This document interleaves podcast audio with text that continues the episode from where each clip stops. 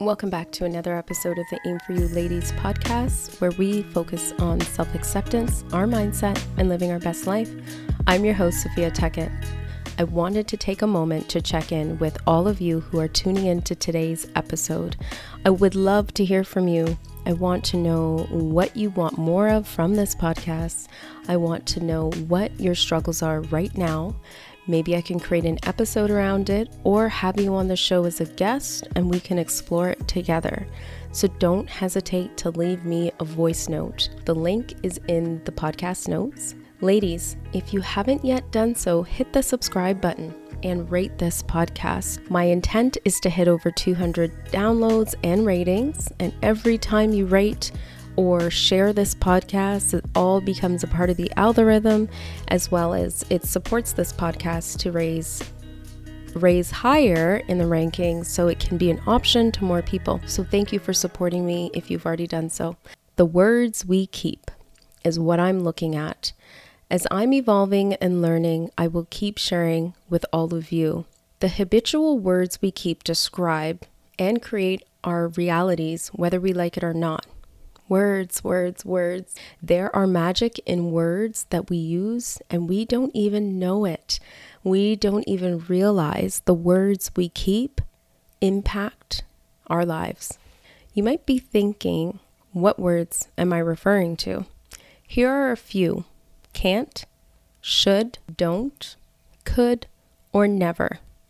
Just a few words to stay mindful of moving throughout your days and to check in with yourself on what you're saying and how you say it when you are using these words. This should trigger something in you to be more aware of what you say and how you might be using these words that I've shared here. If you keep in mind everything we say has a vibration attached to the word that we use, you will become more mindful to slow down, stop or even rephrase what you might be describing as a goal you want to accomplish or a friend that might have ticked you off. We are all in the process of growth every single day. And although we might not think about it, but we are, right? Like every day, we should be striving to be better than we were yesterday not in a space of self comparison of anyone else, but our own self. The words we use can hinder our growth. We might be craving, and worst of all, we might end up being our own enemy without realizing it.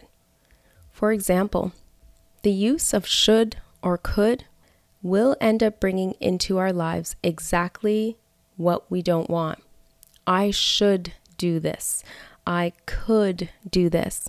These are words that are essentially stutter steps, words that don't push you forward in any action, and there's no commitment behind either of these words. Our subconscious mind is always listening. Should and could are two words that will keep you feeling stuck, frustrated, and not moving in any direction. And you won't even know it. Sometimes setting goals and saying, I should do this in regards to a goal or something you might be going after, should means you're not going to do it, unfortunately, or could means nothing. These words are stutter steps towards action. If we don't become more intentional with our words, we will receive more of what we already have without moving into our deepest desires. Can't, never, and don't, I use these words when I am parenting, mostly with my kids, especially when my kids, one of my kids might try to ride a bike down a down the stairs or if I'm completely in disagreement with something they might be asking me to do. Let me paint a picture for you of me in my early 20s, or not even, maybe my mid 20s. I think I was in my mid 20s. And at that point, I had no idea what I was doing when it came down to the words I was expressing and using at that time. I would use words that were disempowering towards myself. Things like, I'm stupid, I'm an idiot, words that were criticizing me for an action I might have done wrong or for failing in one way or another. It wasn't until I became close with an acquaintance, a work acquaintance, who called me out on the way I was speaking to myself. Up until that point, I had no idea of how mean I was towards myself. And it wasn't as if I was going home and losing sleep about the way I spoke to myself. There was none of that.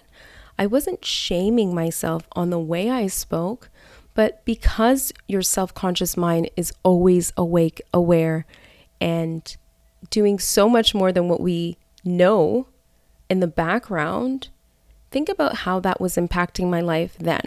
If you can't get a grip on this, let me share with you an experience of a client I was working with who was constantly saying, Yes, I should do this, or I can't see how I could do this. When I brought it to her attention how disempowering the words she was using were, she fell silent for a few minutes.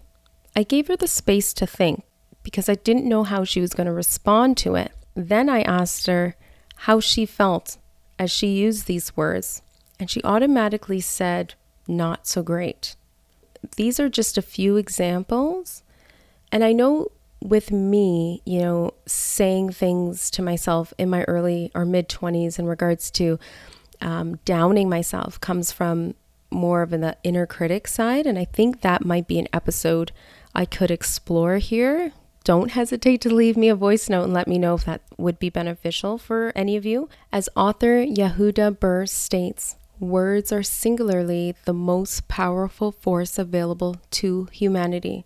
Words have energy, and power with the ability to help, to heal, to hurt, to harm, to humiliate, to even humble. I hope you've enjoyed today's episode. If you feel today's episode can support someone else, please share it on your Instagram and tag me in it at aim the number 4 you consulting. Thank you for sticking around to the end. Don't forget to follow me on Instagram at Aim for You Ladies or on LinkedIn at Aim the number four You Consulting. Until next week, continue to aim for you, ladies. Be well.